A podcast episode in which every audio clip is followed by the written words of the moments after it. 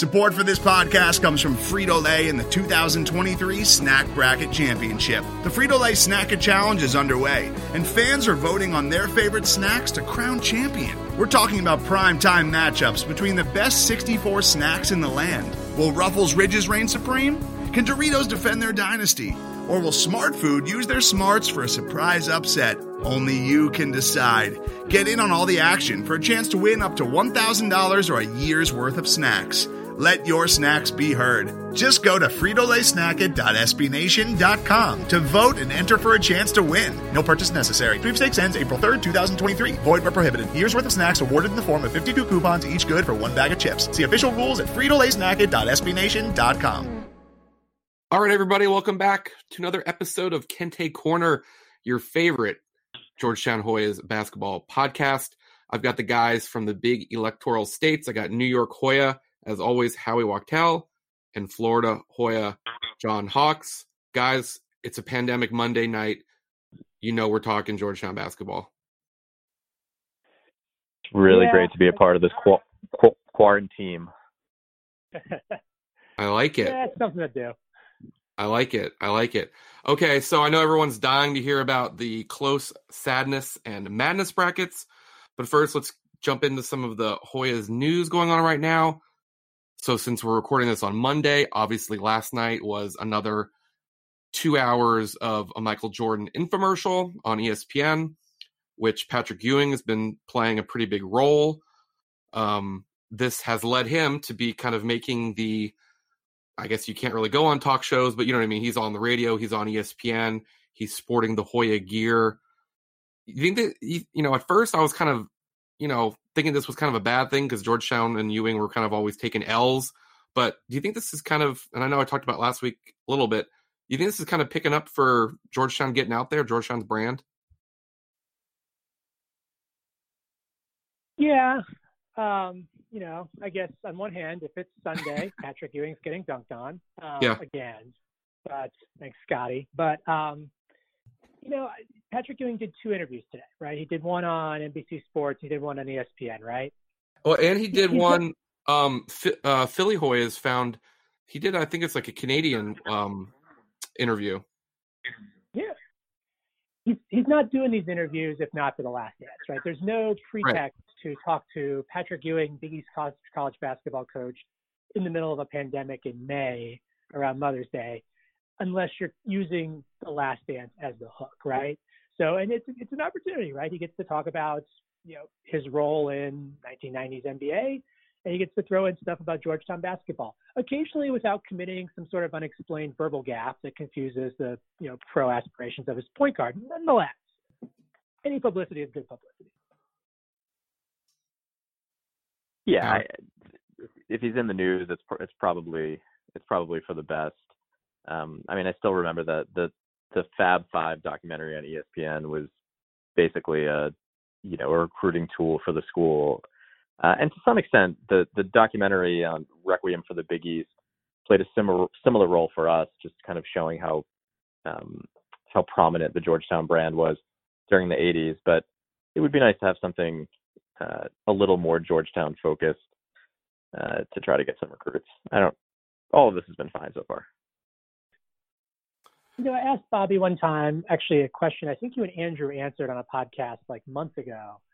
I asked, do we think that, what do we think has been like the, the, the PR, the cultural impact of Patrick doing as Georgetown coach, right? One of the thoughts when we hired him was, you know, he is a famous person in his own right. You know, to say nothing of his years as an NBA assistant, his experience gained in the NBA, he's a pop culture figure in his own right.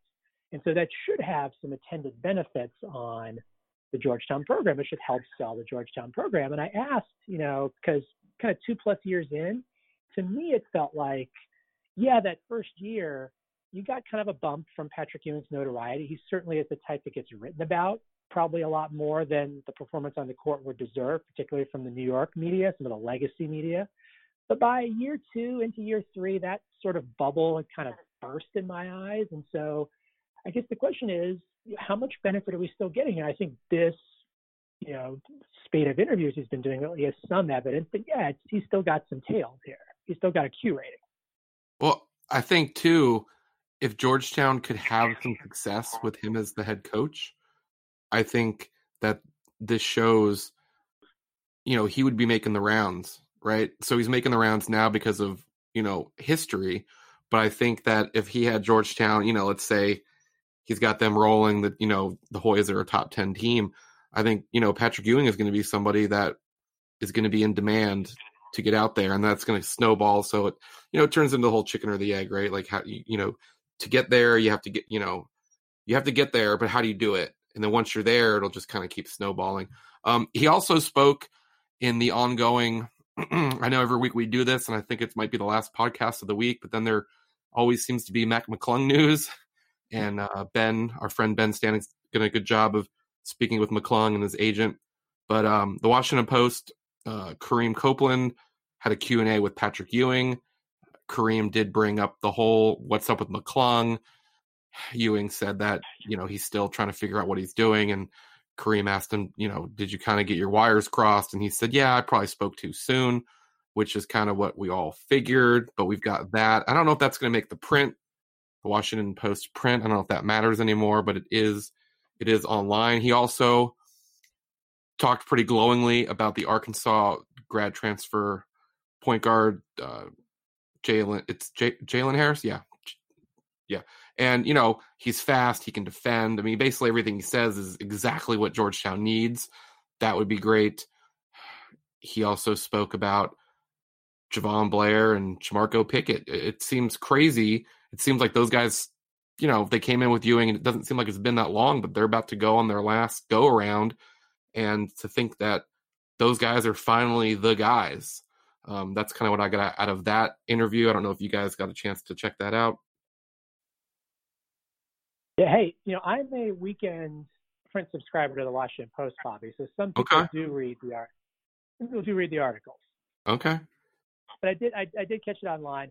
Um, you know, for folks, you should check it out for folks who, who haven't seen the article online. Um, it's it, it's it's fairly wide ranging um, for this kind of interview. Um, I don't know. I've seen some people say, "Wow, this is really insightful," and he says some stuff he doesn't normally say.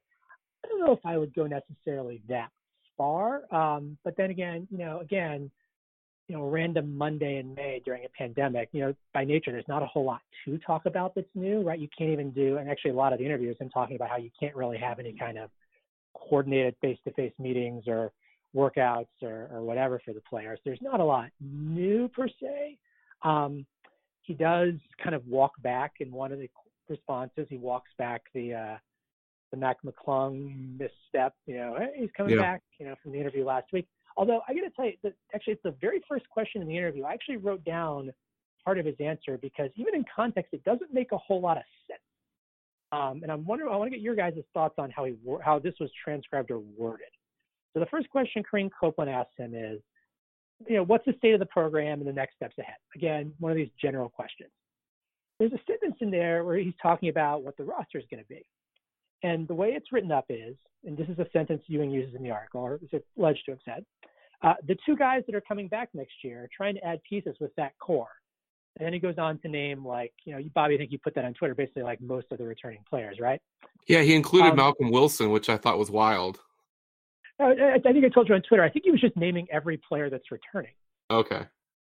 Um, but who are the two guys that are coming back next year? Like, what two people can he be referring to? Oh. Like what what what two person cohort makes sense other than Pickett and McClung? right? Did he like? I mean, that to me, reading between the lines, is like, oh yeah, he's still again implicitly assuming that, and I could be wrong. He's implicitly assuming that both of them are coming back because there's no other two person pairing that makes sense. Like you're talking about guys that are just coming back. There's six of six or seven of them. There are four of them that aren't McClung and Pickett. If you're talking about just guys who played a lot of minutes at the end of last year. There's only there's three of those guys. There's not two. So who are the two? Yeah, seems like he's still leaning into McClung coming back. I think. I mean, you, know, you can Howie save us here. I don't. To, to me, I don't really care. Is the bottom. line? Is the bottom line. I, I think it, look, it's it's it's clear what happened. I mean, Mac is testing the waters. It's tough to do that these days, given the given the global pandemic. Uh, but you and Ewing got a little ahead of him, of himself, and um, but in all likelihood, Mac is coming back, and and he should come back. It'll be both, you know, what's best for him, I think, and and for the program. I, to me, what's what's most interesting, just reading between the lines, is it sounds like Jalen Harris.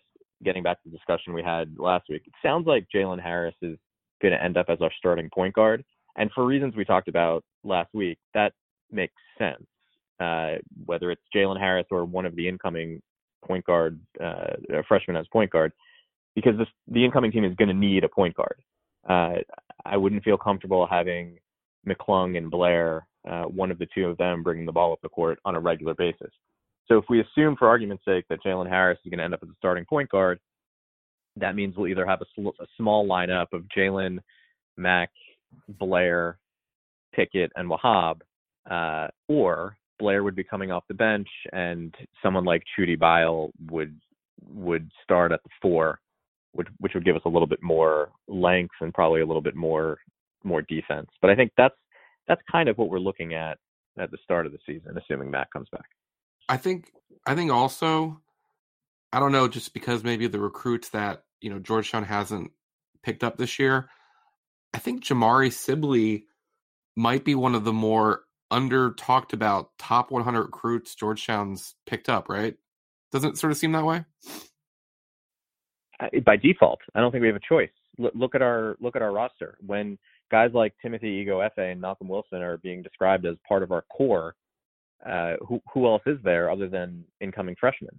So Sibley is the highest ranked incoming freshman. Will absolutely get a lot of run. I mean, he's going to be the the first guy off the bench uh, maybe with the exception of of Blair or Bile, and he'll be and he'll be backing up Pickett at the three. Yeah, no, no, no. I mean, I think that there isn't a lot of within the Georgetown fan base a lot of buzz about him. You know, I think there's been some other guys that have been misses that you know fans were really tracking. But this is a pretty big pickup, and you know he doesn't get into it in the interview. He just says, "Oh, you know, he's a go getter." You know, he gets just very generic stuff all over the place. But I think that uh, I think after some recruiting misses the last couple of years, I think I think I think this kid has a real chance to you know something to build on going going forward. Speaking of going You're forward, right. Howie, I believe there is a change into the calculation of the net that you're pretty interested in. Yeah, this was this was announced today, and it's it's pretty obscure, and there aren't going to be a lot of articles on this. But um, the NCAA announced that in its calculations of the net rankings, they were going to be adjusted going forward so that winning percentage and scoring margin are no longer factored into net rankings. Um, people like Brad Wachtel, my brother, the best proctologist in the country, uh, are are you know going to have to focus on this because uh, this is how the the names of the schools and the brackets are going to be determined. I, I think scoring margin margin I, I don't feel strongly about. I think it's perfectly fine to to remove that from the equation. Winning percentage, on the other hand, is something that that grinds my gears a bit. The the the big adjustment from RPI to net was uh, was adding in all of these efficiency rankings. And that made a lot of people like Jay Bilas happy because, you know, then you could more accurately determine the truly best teams in the country by looking at offensive and defensive metrics uh, and, and using that as your starting point. So instead of just relying on winning percentage and strength of schedule and opponent strength of schedule, you were using these offensive and defensive metrics along with strength of schedule to figure out the net. It's it's clear that getting rid of winning percentage and scoring margin at the same time was kind of a sop to both big schools and small schools. So, you know, if scoring margin doesn't matter, then there's no incentive for big schools to run up the score. Uh, you know, and big schools are are usually the ones that have higher scoring margin. And they also got rid of winning percentage, uh, which is something that was normally slanted in favor of the small schools. So the two kind of offset one another in that regard. So I don't know if um, you know the two changes, uh, you know, significantly uh, make things better for for big or small schools. That said, to entirely remove winning percentage from the equation, in my view, is is is a little backwards. Uh, I get the focus on uh, efficiency rankings and offensive and defensive metrics, but to remove winning percentage entirely from the equation, I, you know, means that you're you're removing the most important part of playing basketball games. At the end of the day, it's about winning and losing games. I don't care how ugly you win games, you need to win games. And you know, from taken from that perspective, I would, uh, you know, it, it shouldn't only be about winning percentage because you don't want to encourage teams to have cupcake schedules. But, you know, you can't only reward uh, these statistics and metrics. Uh, you don't want teams that are 13 and 16 from the SEC, you know, getting in over a 27 and 4 team from the Missouri Valley Conference that, you know, has worse defensive efficiency than Arkansas, for example. There's my hot take. Is this so? I think the most important way to talk about it in terms of Georgetown is what would be the effects on the way Georgetown's scheduled in Ewing's first year versus the way they're scheduling now. How does that affect that? So I don't think it. I don't think it matters. Uh, okay, perfect. Because I, I think strength of schedule is, uneff- is ineffective. Strength of schedule is plays a similar role though then and now. Uh, you know, and then when it comes to efficiency rankings, it remains to be seen how we'll play going forward. Okay. Yeah, we're down to so we're down to yeah like two factors now in the in the net rankings. I mean, at, at a certain point, when does the NCAA just give in and like just get Ken Pomeroy or get Bart Torvik on the horn and just say, yeah, we're going to use your rankings now? We're not that far removed from just a straight up, you know, adjusted efficiency ranking as the criteria here. And it's fine. Everybody loves KenPom. People like Bart Torvik. It's it's you know, there's a little bit of black box stuff in the back end, especially if you're not mathematically inclined. But you know, I, I have a hard time getting too much heartburn over like adjudicating who like the third or fourth to last, you know, at large team is going to be, even though it's probably Georgetown's next pathway into the tournament. At a certain point, I don't know.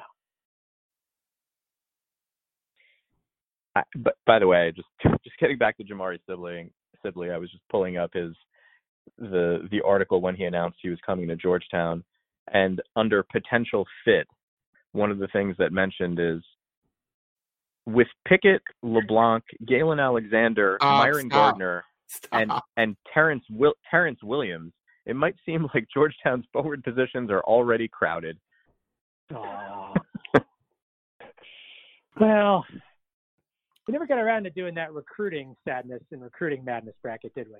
Hey, there's there's there's going to be a lot of time to kill. Trust me.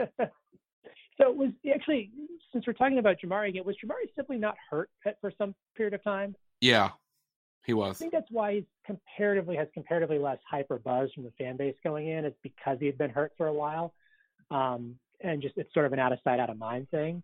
Um, that's so weird. I feel like for whatever reason, like the the bottom part of the top 100 in recruiting rankings is sort of a weird dead zone where you you can't get overjoyed about you know you're not overjoyed like it's a Greg Monroe type player and you're getting really hyped up about it but at the same time you can't try to convince yourself that it's some sort of under the radar like hidden gem like I think the fan base is trying to do with a couple of the players we have coming in who are a little lower ranked.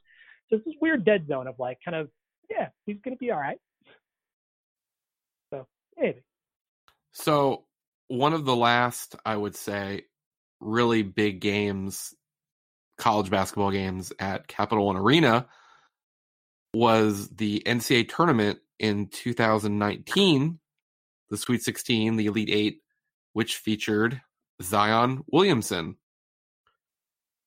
This is more just generic college basketball news, but it you know relates to Georgetown. So very disrespectful to the Georgetown DePaul game in February.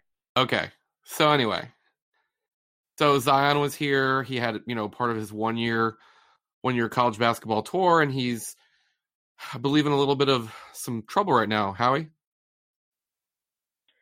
Yeah, I mean the big, I guess the biggest story in the last week in the college basketball world is that these NCAA investigations are heating up against the schools that were implicated in this, uh, let's just call it the Adidas pay for play uh, ongoing situation involving schools like Kansas, Arizona, Auburn, and a whole host of others.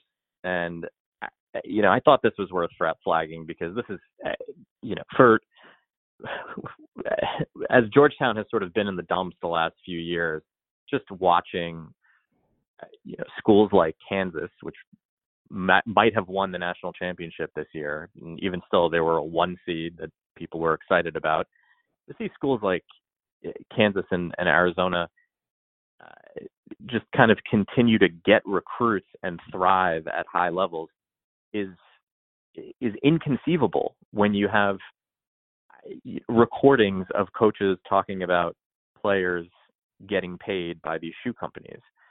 Uh, it, it it really I mean the things that have these have been go- been going on for for 2 years right now and and yet you know people like Sean Miller and Will Wade go from you know surely having to resign or getting fired to being celebrated and getting incredible recruiting classes. Uh, with Bill Self, there of course was was no talk of any sort of punishment whatsoever uh, or reprimand, and it it it really it's it, it it it's striking to me that people have just sort of dismissed this, and not only has it been dismissed, but I, you know the like I said, there these schools are getting top-notch recruiting classes. They're going to the NCAA tournament when we when we used to have NCAA tournaments, and the result has actually been, well, let's talk about why paying players isn't a bad thing, and let's let's talk about uh, ignoring what the schools have done and just going directly to the players and empowering the shoe companies even more. And Kansas just signed another deal for I think it was 140 million dollars with with Adidas, and everyone's just sort of wipe, you know, brushing this off their shoulders. Now, the reason for the delay in these investigations is because there was there was a criminal component, and the NCAA needed for that to wind down before they could start uh, their own investigation. But it, this has just been troubling that it's been going on for so long, uh, and so I, I kind of hope that now the pressure will finally ratchet up and people will start caring about this a little bit more because it's it's just been the thing that's hanging there forever and needs to be resolved. I think it, it's crazy too when both Arizona, where James Akinjo ended up, and LSU, who was also here for that regional, and it, you know Will Wade was in big trouble, and that's where LeBlanc ended up. The fact that those two programs, particularly, and they do have Georgetown ties because of the transfers, that they just sort of just keep on humming along. It's really amazing from afar to watch that, I think. Yeah, I mean, especially when you look at the way that we self disciplined our program over the course of a couple of weeks, which I'm not saying was the wrong thing to do, but look at the way that we ended up sort of with four players leaving the program who found themselves in the top 15 available transfers in the country. That's how that's how talented they were we self-discipline the way we did, and yet all of these other premier programs are are not only the you know you know not disciplining themselves, they're the ones on the other side getting you know reaping the benefits of other schools losing players. It's it's just it's unbelievable to me, especially when you when you compare this, you know, guys like Bill Self and Sean Miller actively talking about paying players, something that is clearly an NCAA violation, with what you know ESPN and, and other networks focused on 10, 15 years ago. Keep in mind that Bruce Pearl lost his job at Tennessee because a recruit was invited to a barbecue at his house, and Kelvin Sampson lost his job because he sent one too many text messages to a recruit. It's just it it's unbelievable to me that you know the sort of thing that's happening now on such a wide scale basis is not dealt with, you know, the seriousness that it deserves. The time for the brackets. whatever, whatever, whatever Duke was alleged to have been paying Zion Williamson, he was probably underpaid. Well, you know nothing's happening there, right? I mean, nothing. Well, we probably need our resident attorney, Mr. Geiger, on the, the podcast to clarify some of the issues here. But as far as I've I've read today, the the, the request of, of Zion Williams from the attorneys seems to be more of a fishing expedition than any sort of like concrete, yeah, hey, we've got you on tape or something saying this stuff. It's more of a, hey, maybe help us out on this case. So eh, it's a little murky there. You know, I, I, I find myself increasingly unable to get too spun up on the issue of, you know, you know, being mad at schools and compensation for players. I mean, I think name, image, likeness is coming down the pike sooner rather than later. It's to me a welcome development, an obvious, logical development. Um, it probably behooves schools to be thinking now about how they're going to navigate that landscape. Right? I'm not really, I don't care as much to be backward looking in terms of you know bagmen and you know coaches on wiretaps and stuff. I, it, I think as a school, as a program, we've got to be facing up to the reality of, of NIL coming down the pike and figuring out how we're going to handle it. Um, because we have confidence Georgetown's going to navigate this well. They're certainly set up fairly well in terms of their relationship with a shoe company, relationship with you know some fairly powerful agents and some fairly fairly powerful figures in the business. Um, can they pull off something like this? Eh, who knows? Probably not. I have very little confidence. Uh, yeah, it's and it's it's only going to get more complicated. And I'm someone. Look, I, I think that I'm fully on board with players, you know, getting getting paid uh, not from the schools themselves, but from companies and earning what they're worth and endorsements and and all of that. At the same time, they've, they've got to respect the rules that are on the books. Otherwise, this whole compliance and investigation um, uh, you know procedure that the NCAA uses is a farce, and it's it's going to get significantly more widespread. That's what the answer is going to be. Once players are allowed to start making money, schools are obviously just going to more overtly go to shoe companies and say these are the guys we want, pay them. Uh, they're just going to be a little bit more careful about it going forward, and they won't speak on the phone and they won't use email. They'll, you know, meet in smoke-filled back rooms and say Zion Williamson, who will go to Duke again.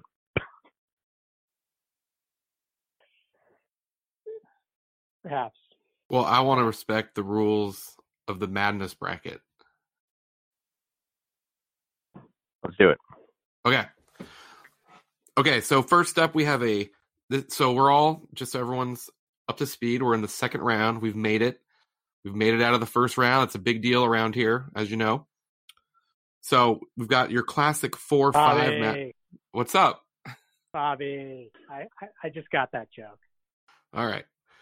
So we've got your four five matchup. These are always tricky. Georgetown beating West Virginia in the Big East semifinals in 2008. This was a pretty ho hum win. Roy Hibbert was big. This was Georgetown 72, West Virginia 55. This was a Friday night at the Garden. Um, and the five seed here is Georgetown just opening up a can on Villanova at home in 2015. Hoyas win 78 58. This got Georgetown back in the national rankings for the first time that season and just dismantled Villanova like you just don't see and you haven't seen much since.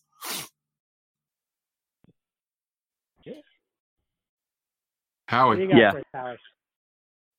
Um so this is this is an this is an interesting one and I'll I'll say eh, it. It's it's a it's a very close call.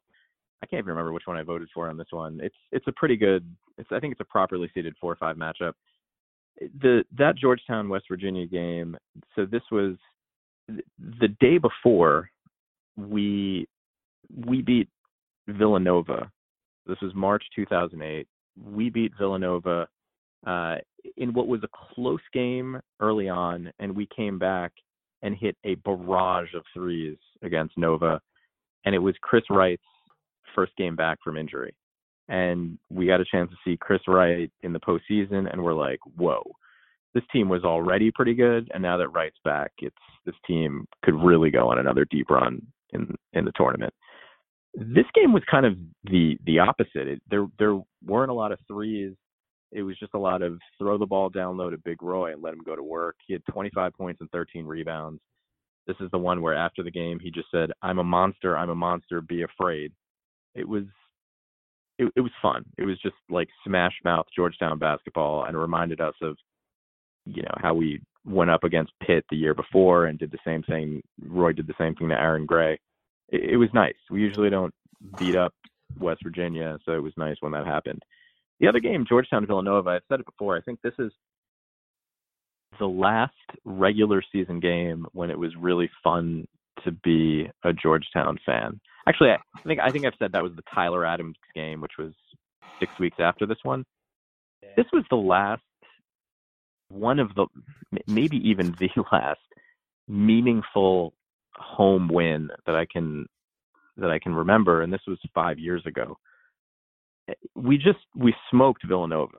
Villanova was, you know, this was this was a Villanova team that was number four in the country. We weren't ranked. We raced out to a 22 point lead at the half, and then we just kind of coasted from there. What I'll what I'll always remember, and so this is in the game, DSR and Copeland had 17 points apiece. But what I'll always remember is in the the last five minutes of the first half, and I think you can still watch all of this on YouTube. We just went on this run, and the crowd was really electric. And then you, you, sort of expected us to take the ball out and relax a little bit. I mean, this was a, a, a JT3 team that wasn't exactly running and gunning. And instead, Jabril just steps up early in the shot clock and shoots a three and drills it as as if you know just his own little personal message to Nova. And it, you know, that moment, that game, I think was they were both really special. That said, it's it's kind of hard to to vote against a Friday night win at the Garden. So I'd I'd give the nod to the win against West Virginia. Ah, Friday night at the Garden, trademark Bobby. Um, you know, you know, in that Villanova game, in that, that it's a 17-0 run in the first half. You know who's going off during that run in the first half? Aaron Bowen. Aaron Bowen is, is playing like a beast during that run. Um, this is uh, this is a really this is a close matchup. Yeah. Um, you know, actually, I liked on casual this morning. Somebody confused this West Virginia game for the other West Virginia game from 08 that's also in the bracket. Um, it's a six seed. I think the seats would be switched. But um, so who do we vote for in this game? I think, how you said you voted for the West Virginia game. Bobby, who are you voting for? I'm going to West Virginia. I was really close on this. I think I I went West Virginia on this one too. Um, you know, I, everything Howie says about that Nova game is true, right? I do think it's the last it's the last Georgetown game at home that felt like something, right? Um, I'm trying to think of what the something is, right? Because we've beaten ranked teams since then at home. We've beaten Villanova at home once since then, and it was a fairly big blowout as well. Kind of a similar style game last season, season before this past one.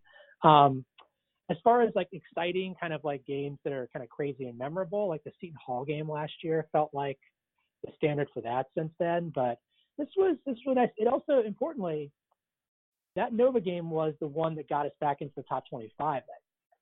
And we stayed yeah. there for the, the, better part of the rest of the season. That, that's not an unimportant thing, right? They had pretty much spent the whole 2014 or a large part of 2014 out of the top 25. Um, so to get back in, that means something. Um, they had a great overtime win over Marquette. I think that's also in the bracket later in that week that, that kept the uh, the top 25 thing alive. Um, these are really these are very much these two games are very much a, a West Virginia game and a Villanova game though. Um, some weird stuff with the box scores. You know how many combined free throws the team shot in the Big East tournament game, the Georgetown West Virginia game. It was a weird one. 17, 17 combined free throws in that game. Georgetown was one for seven from the line in that game. Um, didn't matter. Um, so 17 in that game. In the Villanova game, the teams combined for 68 free throws. So yes, it's a Villanova game. Um, Villanova See, had more points from three than two, more f- points from free throws than threes. You know, what are you gonna do, right? Um, you want to talk about Friday night at the Garden, Bobby? Well, do you remember the way that that Big East tournament set up? In what sense? Just the way that the the results went on Thursday.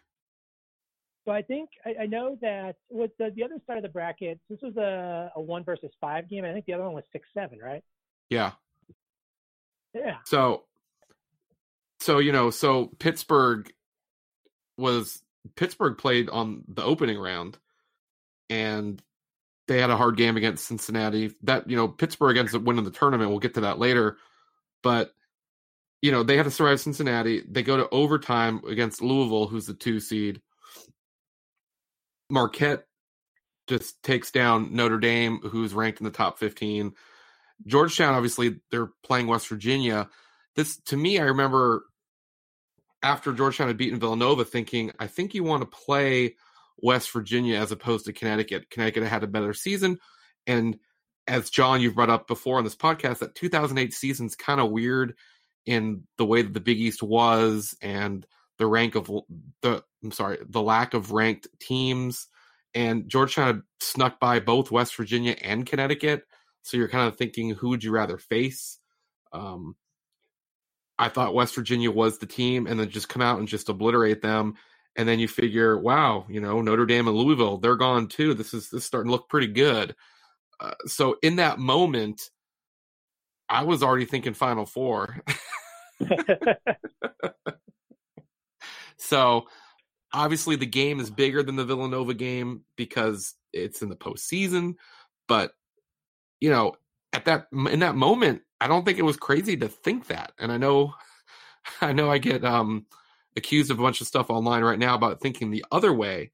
But in that moment, to me, that was just like, wow, like. And Georgetown, you know, they won six of the first ten Big East tournament titles, only one since, and they've only won back to back once. So this was also like, you know, you win back to back regular seasons, you win back to back post seasons in the Big East was really, you know, so at, at that moment it was just like, wow, like all all systems go. Was it who was it that brought up that the concept of the double double, right? That you, the thing you just mentioned, Bobby, where you win the conference regular season and the conference tournament in back to back years. Yeah. Because that's what Georgetown was on the verge of in this tournament. I, I, I went back and double checked the, the stat on this. I think, as far as I could tell, it's only happened once. Um, the 98 99 UConn Huskies did it. And we came within a game of doing it. Um, so yeah, yeah, you'd be you'd be forgiven for being fairly optimistic given how that that tournament played out. I think in retrospect, you know, if you take out Louisville, who we were playing for the regular season title in the last game of the regular season, probably three through seven or so in the Big East that year was kind of interchangeable. Yeah. Um, you know, Connecticut, if you're thinking back, I'm thinking back in terms of matchups, right? Connecticut had a, probably a better front line than West Virginia did, and it certainly bared out in this game. You know, Hibbert, not by accident, had a monster game against probably an undersized West Virginia team, but you know, um, so I mean, it does tie those two games together. This is the, the, the Connecticut game that we beat them at, at uh, Verizon Center, and then this West Virginia game is two of Roy Hibbert's three career three pointers he randomly popped out for a yep. three pointer in the first half, just to just to prove he could still do it. I think he hit one against Hartford as well. Yeah, it was one of the non-cons that year. And by the way, I'm just, I'm I'm seeing now the for for some reason it appears that you can you can vote in this bracket either on the website or on uh, in response to the casual tweets. Looks like this one was not tweeted to the masses there have only been 27 votes on this matchup, and it's currently 14 to 13. So the winner of this one might still be TBD. That's good. It's like it's, it's fairly close. So, wow. So wanna... voting in this game is like voting in like South Dakota. Your vote like matters way more. we mentioned elections at the start of this. You know, the first election I ever voted, I grew up in, in Palm Beach County. I voted in the 2000 presidential election in, in that part of Florida. So, you know, you vote. Oh, wow. Um, so we're so, going three and zero. Oh? Yeah, let me talk about let me talk about the reason I actually ultimately voted for this game because it has to do with Friday night at the Garden, right? Um, I, I, I live in the DC area, so I'm not you know people who live in the New York area or the tri-state area. It's easier to go to you know all the Big East tournament if you plan it properly, particularly to the the Friday night games. That's the one that's always the most popular with fans because it's the doubleheader and you get to see four good teams, right? Um, as a fan, so I'm this is I'm just not too long into my, my, my current career at this point in 2008. I'm, I'm living in the DC area. this the way the Big East tournament always sets up then is if your team makes it to Friday, it's an interesting dynamic on Friday because you're watching the game and my my wife and I, you know, would always intend on if Georgetown makes the final, we're going to go up to New York City to watch the game. And we're fortunate in that she's got family in different parts of New Jersey, including right across the river. So we've got friends we've stayed with in the past that live in, different parts of New Jersey. So it's easy for us logistically to do that on short notice.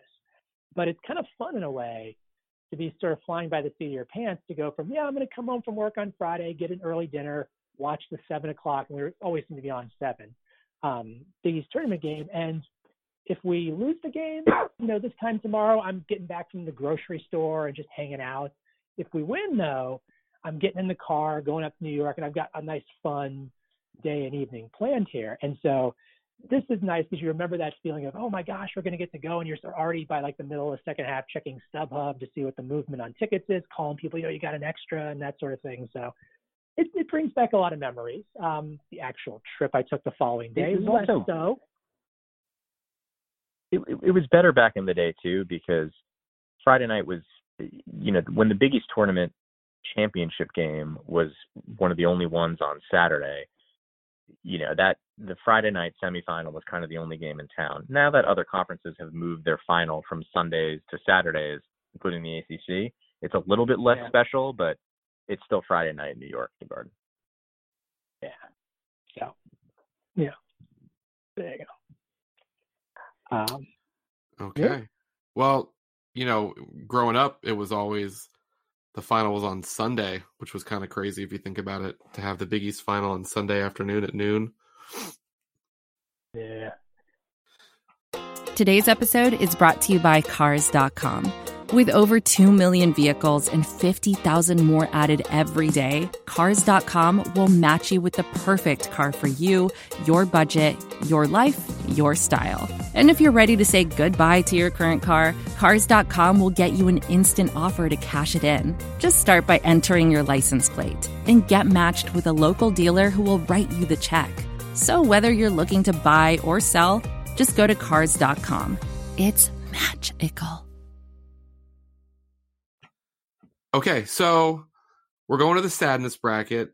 Uh, do we want to take a second just to talk about why a Georgetown podcast is doing a sadness bracket, or do we want to just say, look, if you're listening, clearly you're interested in this? Uh, do we have to, Bobby? No. I mean, look, I think you, I, I think you and you and Andrew and Ben covered this pretty well last week, right?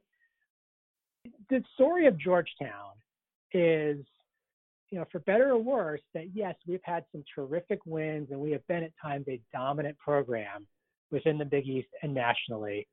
But just our fate in life is that we are more well known for the prominent losses that we've yeah. had, whether it is losing to Michael Jordan in 82 or being on the wrong end of one of the biggest upsets in championship game history in 85 or Dunk City, right? It, it's just, it's our station in life to be this person. We are the sort of Andre the Giant, big bad heel that gets knocked out by Hulk Hogan.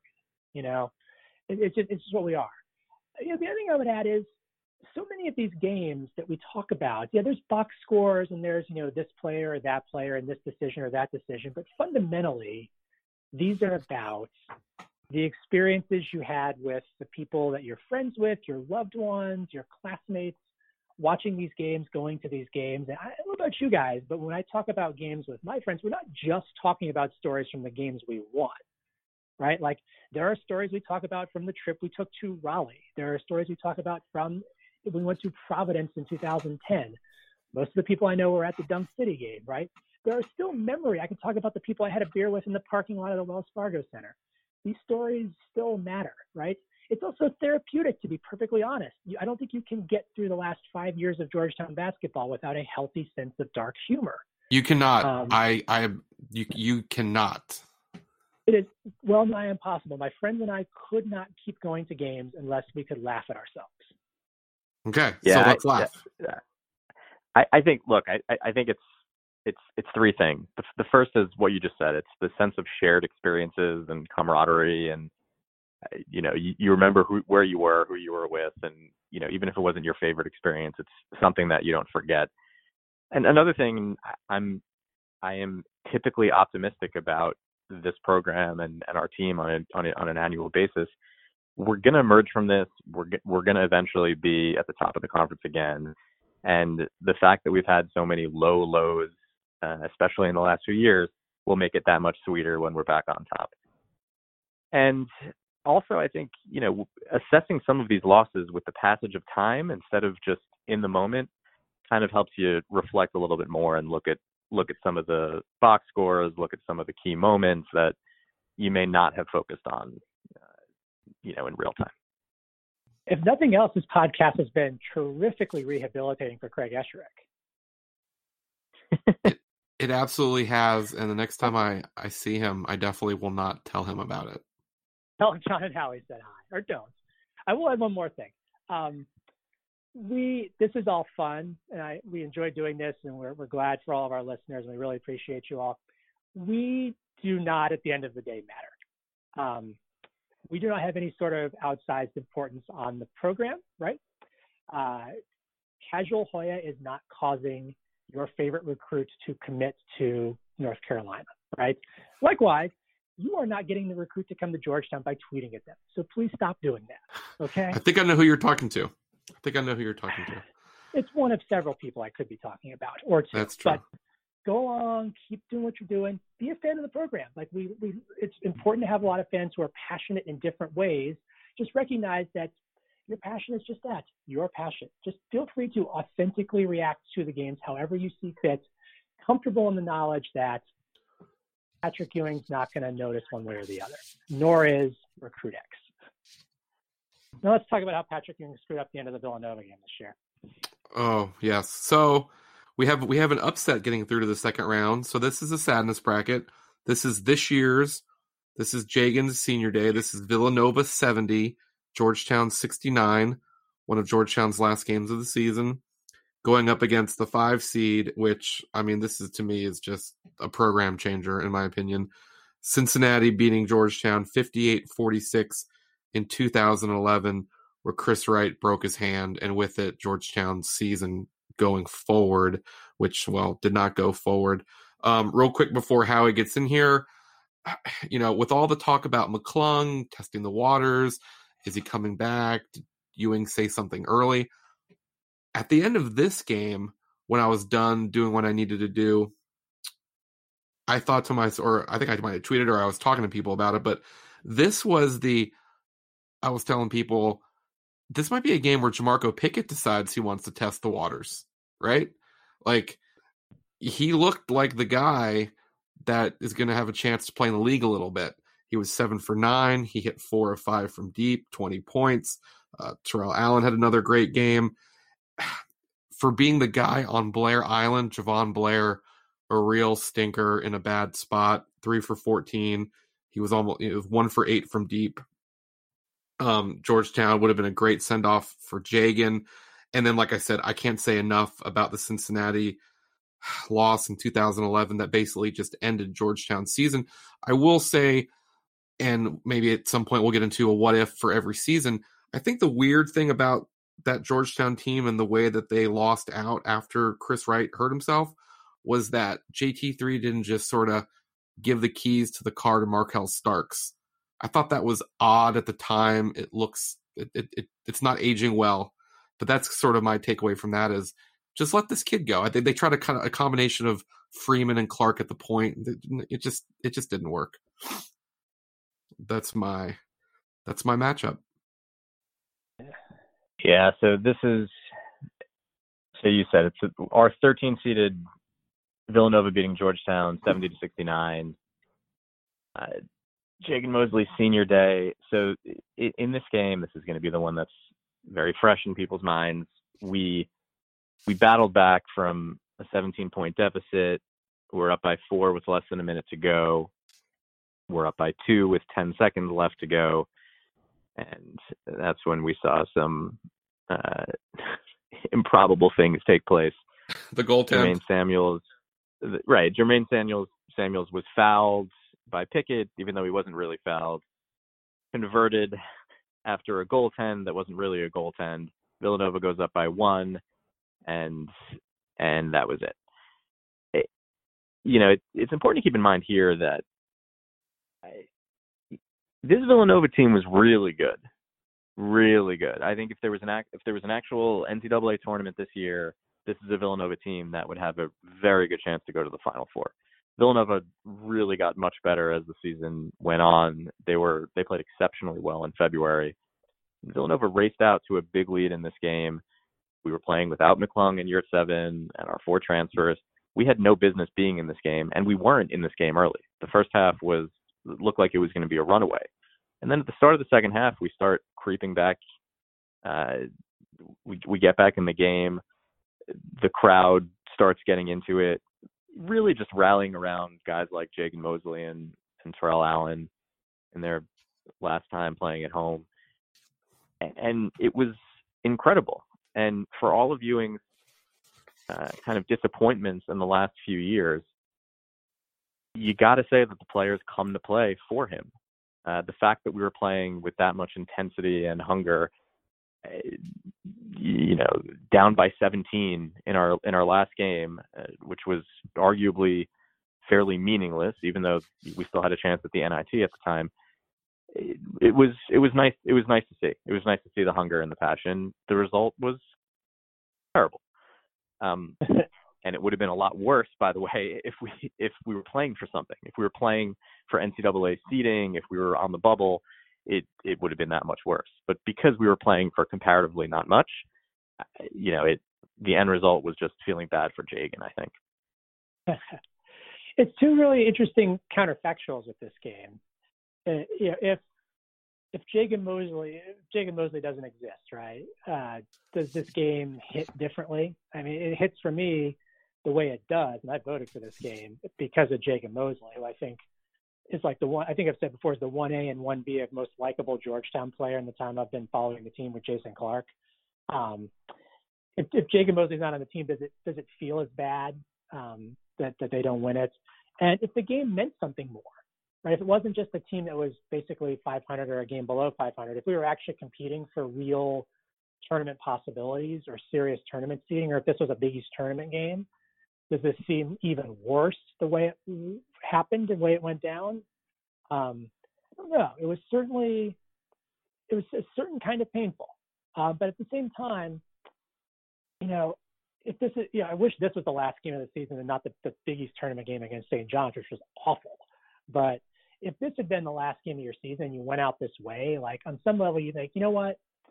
I don't think the team that was on the court that day could have given anything more than they did. Um, four, four of the starters played 40 minutes. I mean, Jamorko fouled out on the last possession, so he played like 39 54. But four guys played 40 minutes. You know, Wahab played 30. Um, they're, you know, they're guys, you know, in a game where Jahvon Blair shoots 14 shots and Terrell Allen shoots 18 shots, like these are guys leaving everything out there. Um, yeah. So, yeah. You're right. This this would have been had we pulled off this upset, it would have been like what was it, the finale to the movie Necessary Roughness? you know, the, the the the team comes together at the end. Uh, you know, after eking out a, a victory in the rain by a, a last second field goal, then they stun the the top ranked, you know, uh, team in Texas. You know, it would have had that feel good story to it. Um, but just getting to that, so I think a different way to frame this is you know because you, you focus on how bad you just felt for Jagan Mosley, and I think that's I think that's that's right. Uh, this is kind of a battle between feeling bad for Jagan Mosley and feeling bad for Chris Wright, right? I mean, this was maybe Jagan's you know saddest moment for those of us who rooted for him versus Chris Wright's saddest moment, uh, because you know if th- this was keep in mind Chris Wright breaks his hand. That was also Chris Wright's senior year that was also Chris mm. Wright's last home game.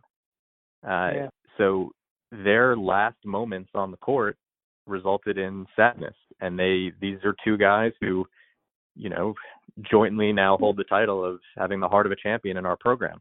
So a lot of it just comes down to what you think about these these individual players. I will, you know, Bobby made a lot of good points already about what this game meant for our season, and you know, it's it's worth pointing out though, just that Cincinnati game. So we might have lost that game anyway. Um, oh, we Cincinnati always played us tough. You know, we it, it was close. And, you know, it was close though in the beginning of the second half, and then Cincinnati started to pull away. But just looking at the box score here, Julian Vaughn in 31 minutes, he had three points. He was one of nine from the floor, and he fouled out. Uh, Chris Wright in 24 minutes was 0 for 6 from the floor. Jason Clark in 30 minutes was 1 for 5 from the floor.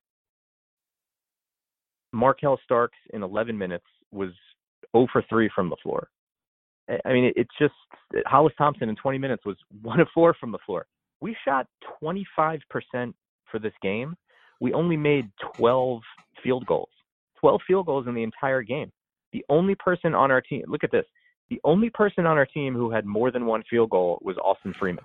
I mean, that is that, these these are remarkable statistics that no one no one remembers because everyone just remembers the the Chris Wright broken hand. But it's unbelievable. And just on Bobby's point on Markel Stark, this was I think this was Markel's freshman year. Yeah. I, I don't know that I would have just thrown him into the fire at the very you know the tail end of that season. He wasn't the same he wasn't the same type of player that he became. I think midway through his sophomore year, it might have been a little bit too much for him to handle handle as a freshman. Here's why I think you do it because you go from losing Chris Wright to also losing Austin Freeman because you you make him do something he's not he can't do. So yeah. you you know what I mean. So I, this is one of my big things, um, and it's you know it's at the end of the season, and you know Markel Starks. It's not like you know, it's not like he went to some public schools. I mean, he was he was a pretty big recruit. He was obviously playing behind a lot of really talented guards in, you know, Freeman, right? Clark. There wasn't a lot of room there. You know, Hollis is, a, you know, kind of like a, a big two guard.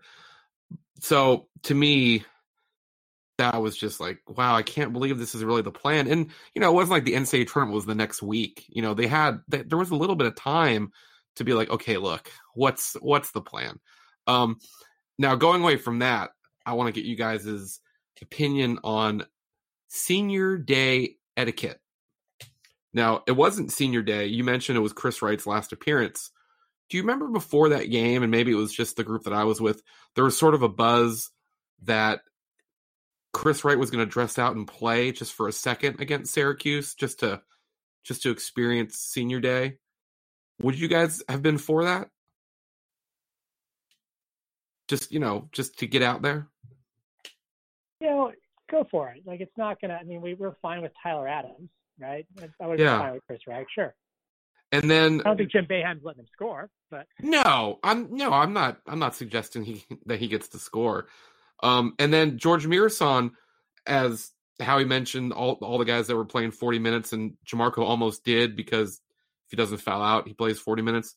Um, right before that, you know, George Muresan was starting you know, to matter a little bit as far as, you know, effectiveness on the court. Like you needed something from George Muresan.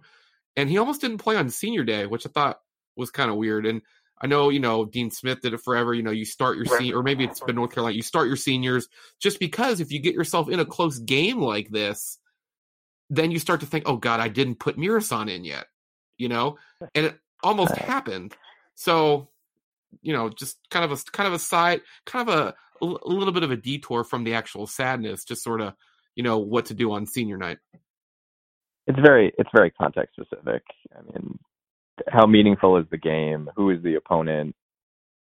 How how how many minutes does does the senior normally log? I think there's a yeah. lot of factors that go into that decision. I mean, nor, you know, in a vacuum, I don't have a problem with it. Sure, play the seniors for a little bit at the beginning of the game, but I, I don't feel I, I mean, I think strongly. they went down nine nothing anyway, and I remember thinking, why isn't Muresan in? Like, did, I, I just think, nothing. yeah. So I just think that, you, well, I think I rewrote, I think I rewrote my AP story like three times. Uh, I think that you just sort of take away the thinking, right? Like, you know, Patrick doesn't need to worry about, oh God, I got to get, you know, the senior in for a second because it's, you know, it's a big day for him, you know? And I remember just as it was happening, like, wow, like Muresan's not going to play you know, uh, you know. So I know it has nothing to do with who wins this matchup. I just wanted to get into senior day etiquette. Did we decide what we're going with? I'm going with obviously the Chris Wright. I I'm going with the Nova game. I, I do I do want to push back a little bit on the Chris Wright narrative. I know that's been the narrative in the in, in the fan base you know, since that season, right? That Chris Wright broke his hand and in our season. That was the end of our season, right? That that, that event turned us from a contending team into a uh, we're not going anywhere team, right? Is that a I mean, that, that's been sort of I'm shorthanding it a little bit, but I do want to push back a little on that. So to to allude to a point we made before, when Chris Wright left that game against Cincinnati with his broken hand, there was 11-17 left in the game. We were down 14. We were not winning that game we've covered the box score. We were not winning that game, so it didn't cost us that game. It was game 16 of the Big East season. That game dropped us to 10 and six. Um, the following game was the home game against Syracuse. We lost a close, low-scoring game. It's sort of a toss-up. We had beaten Syracuse in the Carrier Dome. That's the one game I think Chris may have made a difference in. Game 18 was at Cincinnati. We got blown out. I don't think we're winning that game, Chris Wright or not. And then in the Big East tournament, you you you luck into UConn in game two of the Kemba Walker run to the national championship. And then in the tournament, you get VCU on their way to the Final Four. It's terrible luck. And I feel bad for Chris Wright because he really only got to play in one tournament where he was fully healthy in 2010. But I've always thought that the injury didn't really make that much difference. I think that team is almost sort of, they had that eight game win streak that had ended a couple games before. I think they had just run out of gas by that point. They didn't really play a good game you know, after about the UConn game, they lost two games before the game where Wright broke his hand. I don't know, and, I'll I'll push back on that. I I mean I, I I would definitely vote for the Chris Wright game here. You know, to me, we were we lost that game. We were you know, and we, we shouldn't have lost. We were we shouldn't lose a game playing at home. We were we were number eleven in the country, and you know we were on a nice little run. This was a big win for Cincinnati at the time. Cincinnati was was playing for its tournament life. They were on the bubble, and I think it was their something like it was their first road win against a ranked opponent in 20, 20 games or something like that. It was a it was a big deal for them. We had a little bit of a clunker. We still would have lost the game if if Wright finished it. That said, again, we were we were we were 11th in the country. I think we would have beaten Syracuse at home, our our uh, which you know would have been Chris Wright's senior day, I guess. I think we would have won that game. I think with Chris Wright, I know we got blown out at Cincinnati, but after losing at home to Cincinnati, coming back at full strength, I think we would have had a chance to win at Cincinnati. And even if we didn't, you know, with one more win against Syracuse, we would not have been an eight seed, I don't think, in the Big East tournament. It would have changed things a bit for us. You know, if we come in as a six or seven seed, with a healthy healthy Chris Wright, maybe that tournament actually means something. I, you know, and then we're also not a six seed in the NCAA tournament, so we don't get VCU.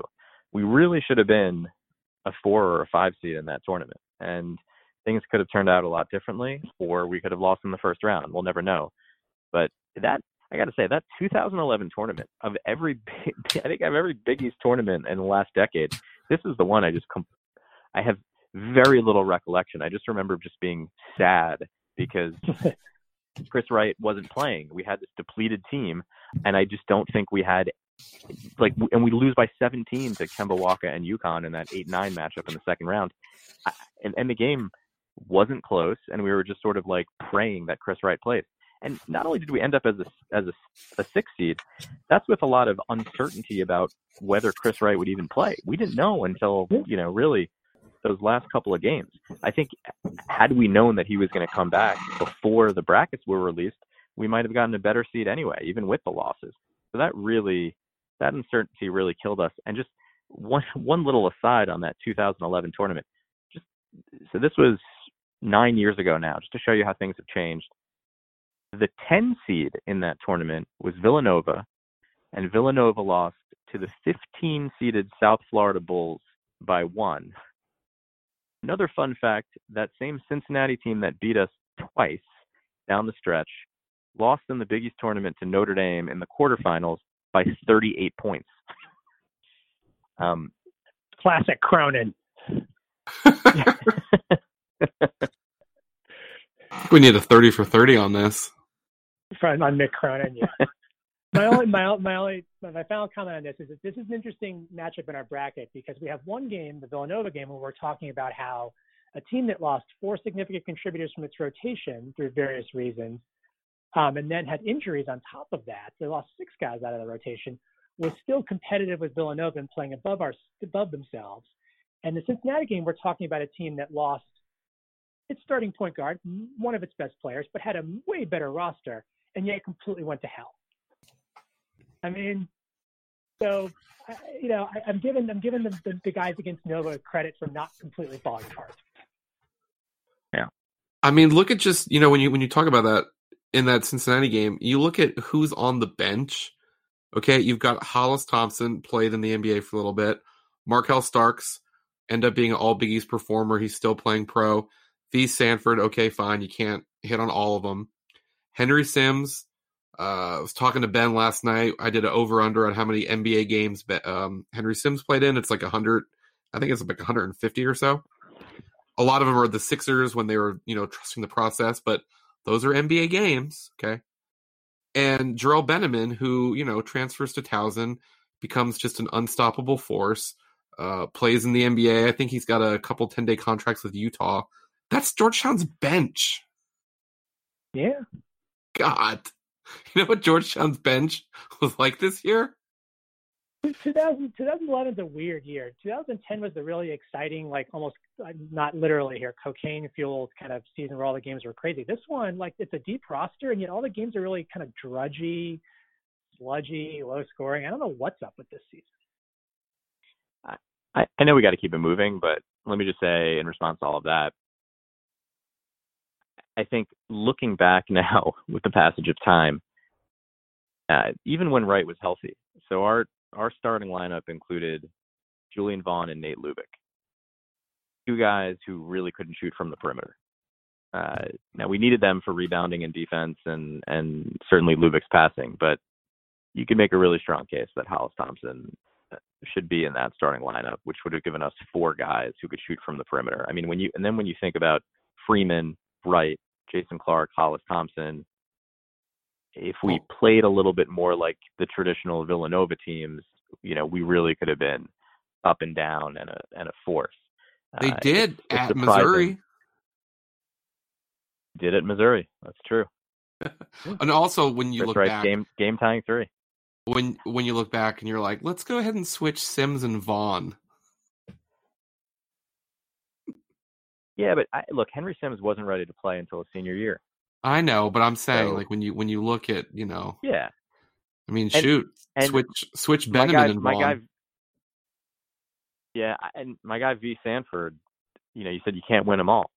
Vee Sanford won a game, unlike anyone else on that in that like Vee Sanford won a game in the NCAA tournament. Vee Sanford oh, Didn't, didn't and his 16? or or maybe they did. Yeah, I just remember uh, Dayton beating Ohio State and Vee Sanford hitting the game-winning shot. I mean that Vee Sanford has had a better NCAA tournament moment. All right, now we're getting really sad. Than, than, than any Georgetown player since two than than any Georgetown player since Jeff Green, and ar- arguably the three the three of the three guys who have had the best individual moments to ever wear a Georgetown uniform in the last 20 years they are Jeff Green, Vee Sanford, and Nat Burton. Period. That's the list. I don't even know what just happened. Singular moments in the last 20 years Every by time guys who have played at Georgia. tournament, another recruit signs an LOI to Villanova. Come yeah. On, Come on. Um, okay. Hey, this, this this one's a this one's a win we got coming up here. So yeah, we're going back to madness we seem to be stuck on senior days. This is the theme, right? This yeah. is senior, senior, senior. So the 2000, so we got a three six matchup. The 2008 senior day, uh, Georgetown beats Louisville basically in a de facto uh, regular season championship game, 55 52. Kind of a game a mother could only love. Uh, Dajuan Summers hits a big three to give the Hoyas the win, and it's celebrate good times. Come on. And then we've got this Georgetown win at Connecticut, Hoyas 79 78. I think this was this was this double overtime? It was. this game, you know, I know uh, John, you just talked about some sort of what was it a a cocaine fueled ride of the 2010 team. This game was that entire season, I think, all just in one game, right? Uh, this was There's no when way what just, the 2013 offense did could ever be an upper. So no, not a cocaine thing. But yes, this was a fun game.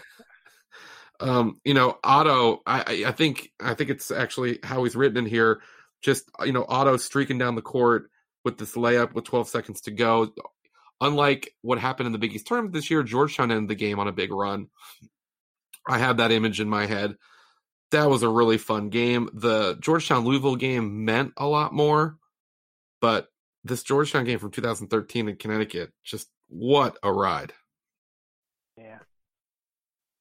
This one and the next one we're going to talk about are both like battles between an important game and just an exciting, fun game.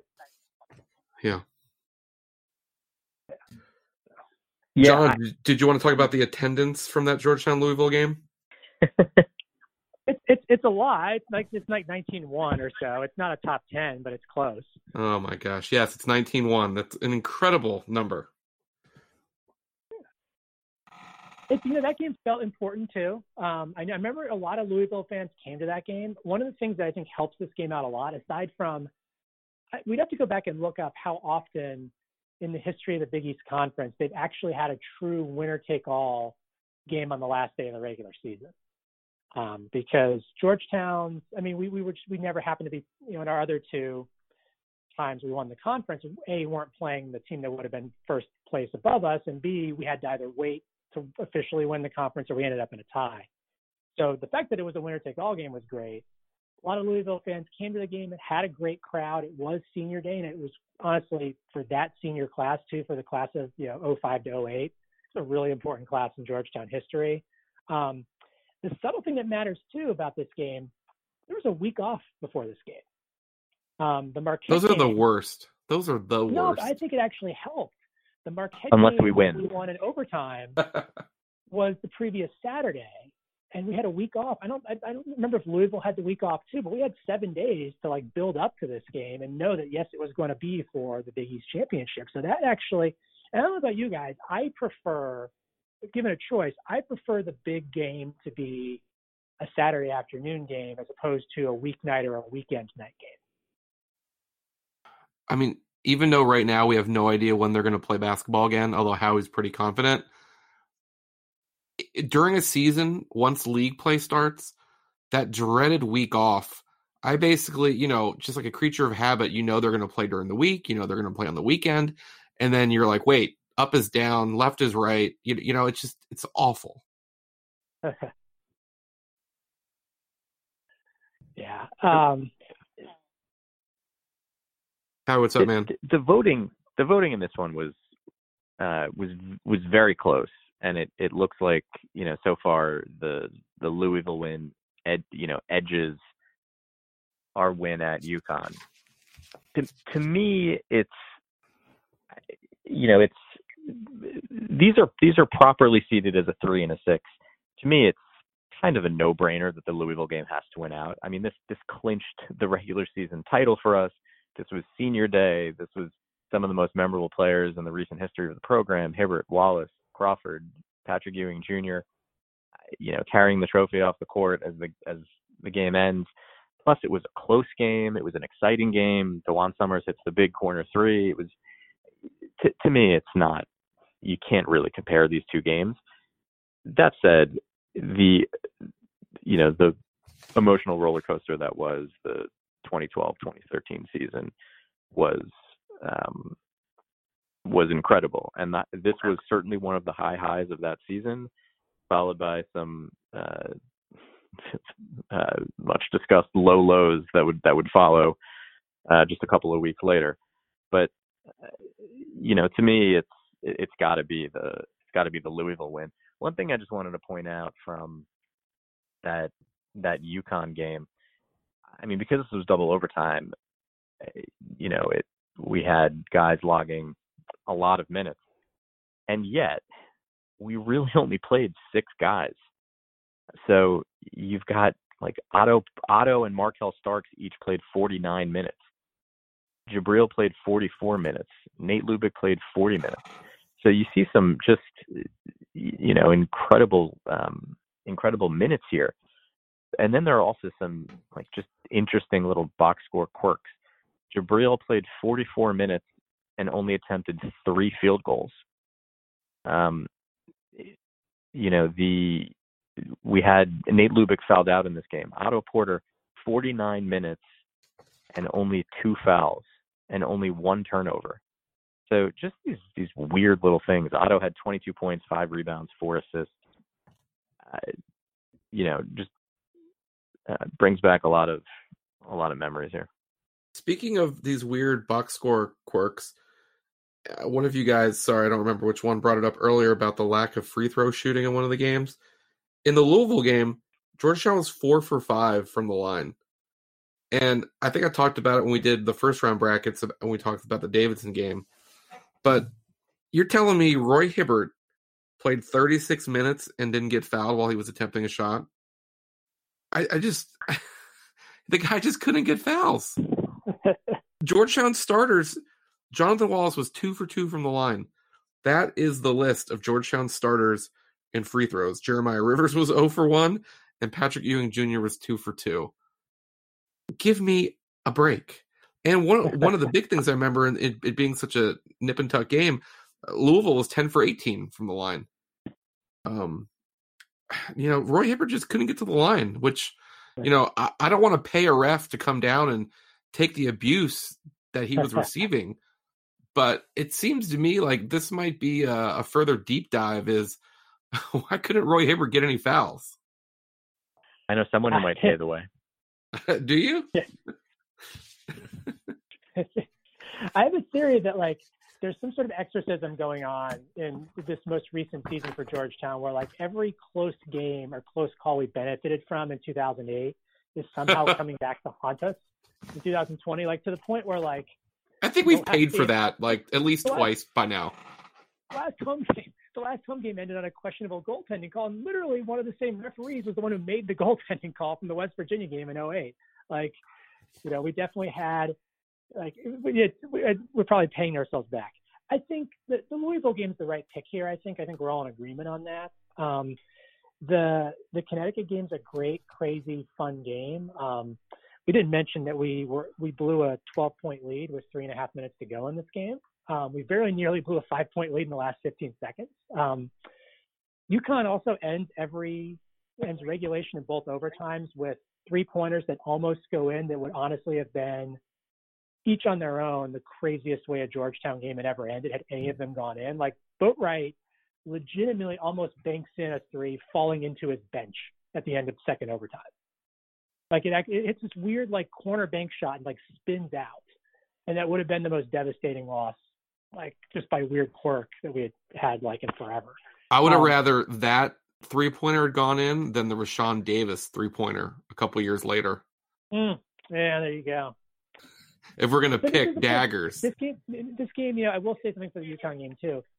You know, in a year when you know to get to that final game of that regular season against Syracuse at, at the at the Verizon Center, that we get, you know, we get to hoist the Big East trophy you don't get there. We finished in a three-way tie. You don't get there without a win like this. You needed that win to finish in a first-place tie. And I think pretty much every season, you know, get an 18-game season, you're going to have a game like that. You kind of not luck your way into, but you win a crazy 50-50 game. It was like that with the Marquette game in 08, and it's like that with with this game in 2013.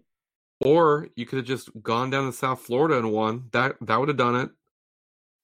Uh, you know, it's uh, I, have been I've been now. Listen, I've been to some games at South Florida. I went. to Oh, I know the, you uh, have. I, is is the 06 South Florida game still on the bracket? I was at that. The bracket. Yeah, so, yeah, yeah. I think Louisville's the right. Hey, do we want to go out of order here so we end on a win? Yeah. We end on the madness. Let's do it. Yeah. Okay. I also don't have a ton to say about the other loss. So. Okay. So we've got an we've we're we're we're gonna we're gonna back to back sadness it so we can end. It's like when you're shooting at the park, you can't leave till you make your last shot. We're gonna end in the madness bracket. So we've got a two ten matchup. We've it's um the first matchup is or the first game is from a tournament we've already spoken about. This is the Big East Championship game from 2008. It's a rematch from the 2007 uh, Pittsburgh 74, Georgetown 65. The Hoyas fail to go back to back. Up against the 10 seed, Georgetown loses to Syracuse 86 79, which this was Ewing's first matchup against uh, Jim Boeheim in the Orange. Although, wait, did, did Boeheim coach this game?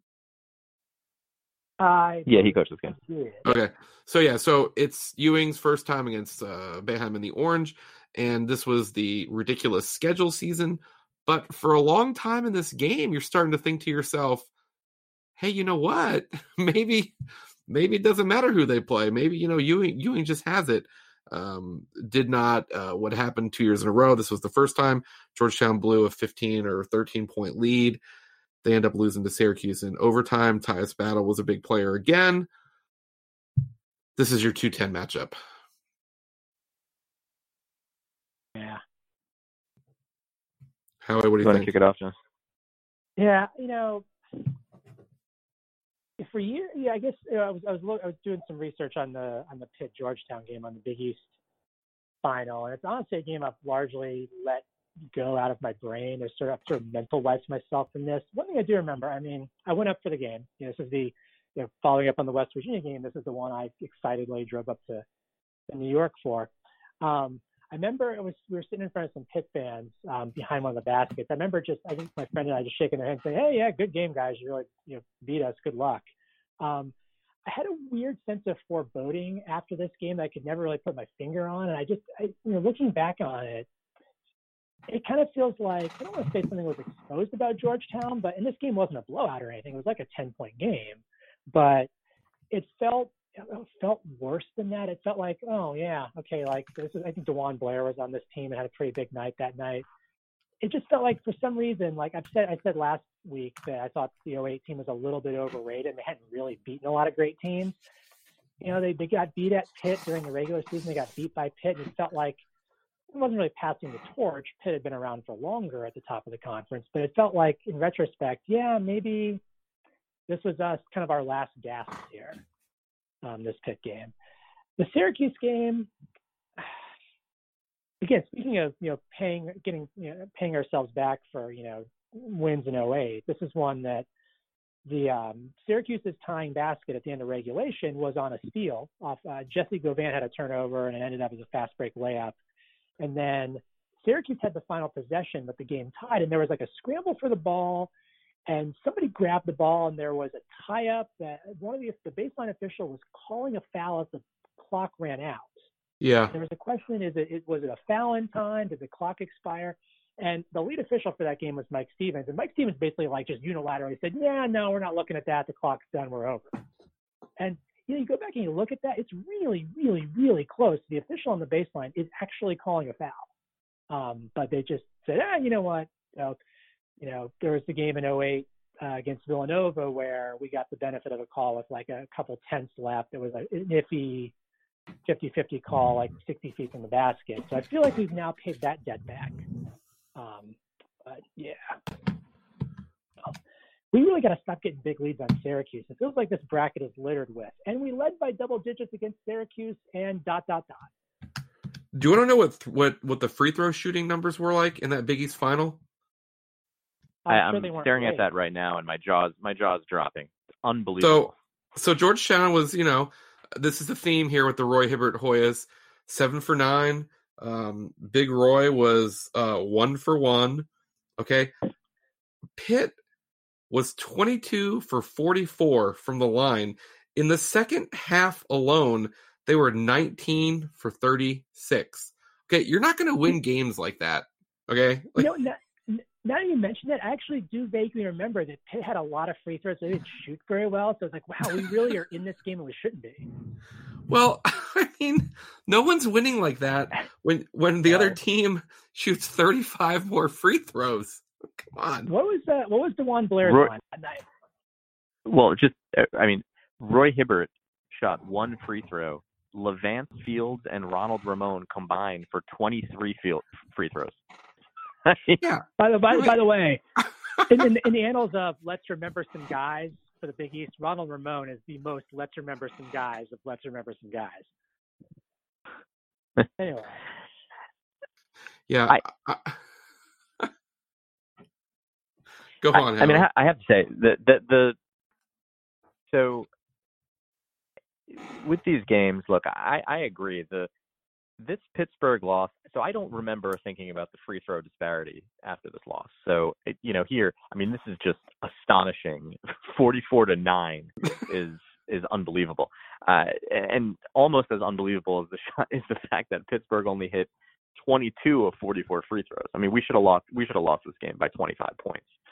Um, I, we were we were always a little behind Pitt in this game. Uh, my reaction right after the game was that we we were just outplayed. We you know we didn't have it that day, and it was fine because we had just won the Big East title the year before. We won the Big East regular season title that year, and we were about to be a two seed in the tournament, and I felt pretty good about our chances.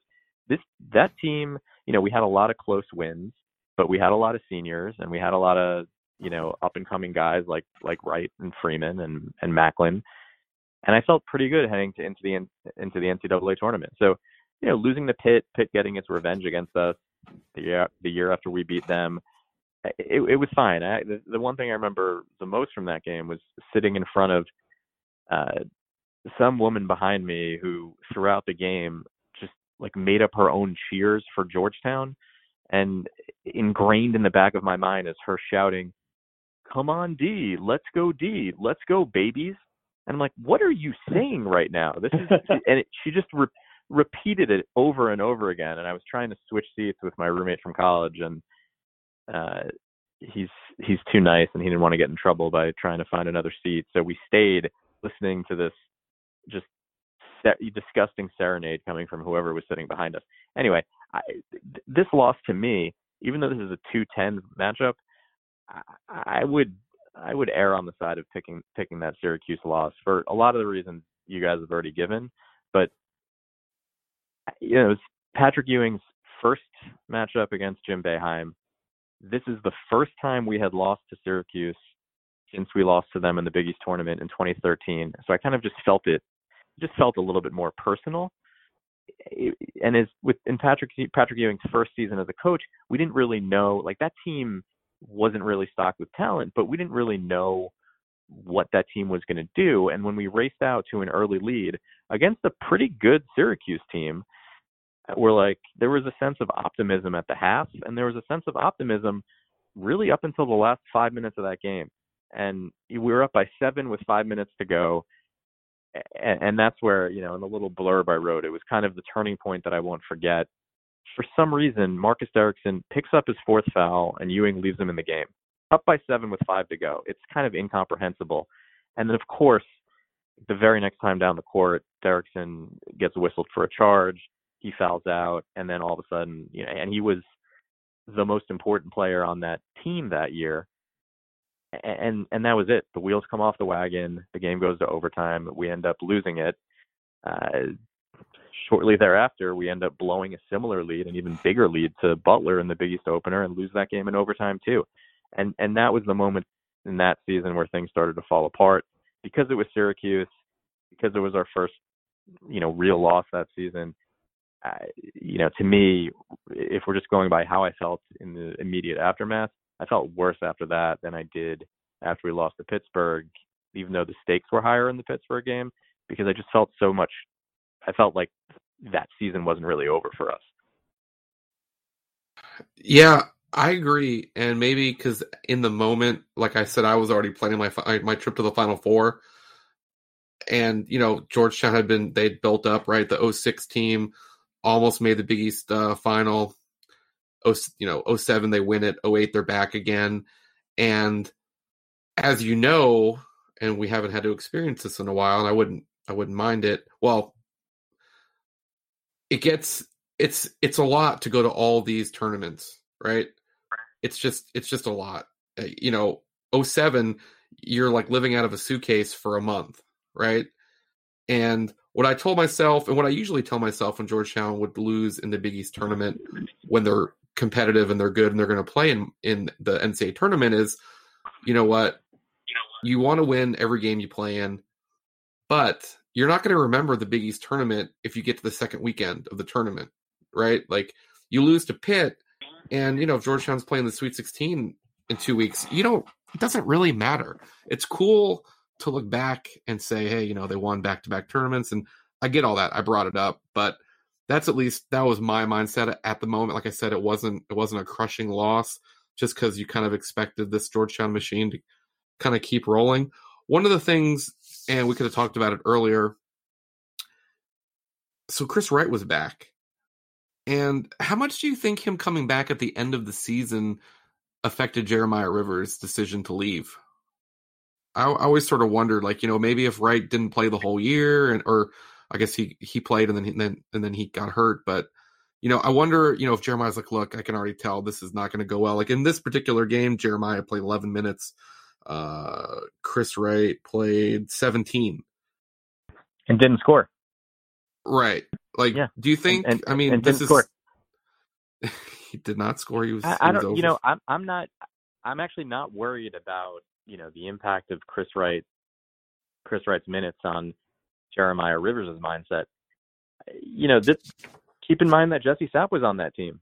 Yeah. And and so Chris Chris Wright was was eating into Sapp's minutes as well. We know that this sort of you know reached a boiling point during the following season that fell apart, you know, when we lost that game at Duke. But for the last few games of that season, you know, Chris Wright was logging minutes that he hadn't logged before. So when you toss in 15, 20 minutes for, for Chris Wright in the most meaningful games of the season, uh, for a team that was stocked with a lot of veteran leadership, even though Chris Wright played well, you know, it, it definitely changed the rhythm of the team. No question. Yeah, and I, I think with just with just when we talked about it with the win at Connecticut, when you pointed out that you know, look, this game went double overtime, but only like six guys played. I think JT3 was generally better with a shorter bench because they didn't, you know, get up and down the court. You didn't need to be rushing guys in and out like Esherick did or like Ewing likes to do or Big John does. Um, and obviously Chris Wright, really good basketball player. Eh, you know, was great, great Hoya. There's no, that's not what I'm saying here, but I do agree. And yeah, I was going with the the Jeremiah angle just because he eventually leaves, and I think that they could have used the depth and all that stuff. But you're right, it did. It took away minutes from Jesse Sapp and even from Wallace, and it's hard. Well, I guess not Wallace. Wallace played 36 minutes, but it, it is hard to, no matter how good a player is, particularly a freshman who hasn't gelled with the guys, to just be like, we've got this five star McDonald's All American, and now we're going to play him at the end of the year. It's definitely, definitely a twist there that, well, with, you know, he didn't, you know, he didn't really know the offense. I mean, Chris Wright was more of a freelancer, uh, and and he was you know, arguably the the best true point on that team, even as a freshman. So yeah, uh, you know, it, it, he would he was looking a lot more for his shot than the other players were, and I, I could see how that would rub guys the wrong way. One of those things in sports, right? Like if this had worked and they'd got to the final four, we'd be talking about, oh, you know, it was so great to add depth late in the year, you know. But the fact that we know how it turns out, it's just like, ooh, like, do you really want to, you know, fiddle with something that's kind of working? But yeah, I, one other quick point about that Syracuse game, by the way. Remember, we we had the worst strength of schedule in the history of competitive sports that season, and so I can't remember. Only, I can't remember that. You know, the the only chance we had was to win games. Like our our only decent non-conference game that year was home against Syracuse. So losing that game also effectively meant that unless we had, you know, a ridiculously good uh, uh, you know, 12 or 13 win Big East season, which was never going to happen, that we're we're toast that year. So yeah. losing the game the way we did, blowing that lead, losing the game to Syracuse, our first loss to them in uh, five years, all, all of the all of that just made that pretty brutal.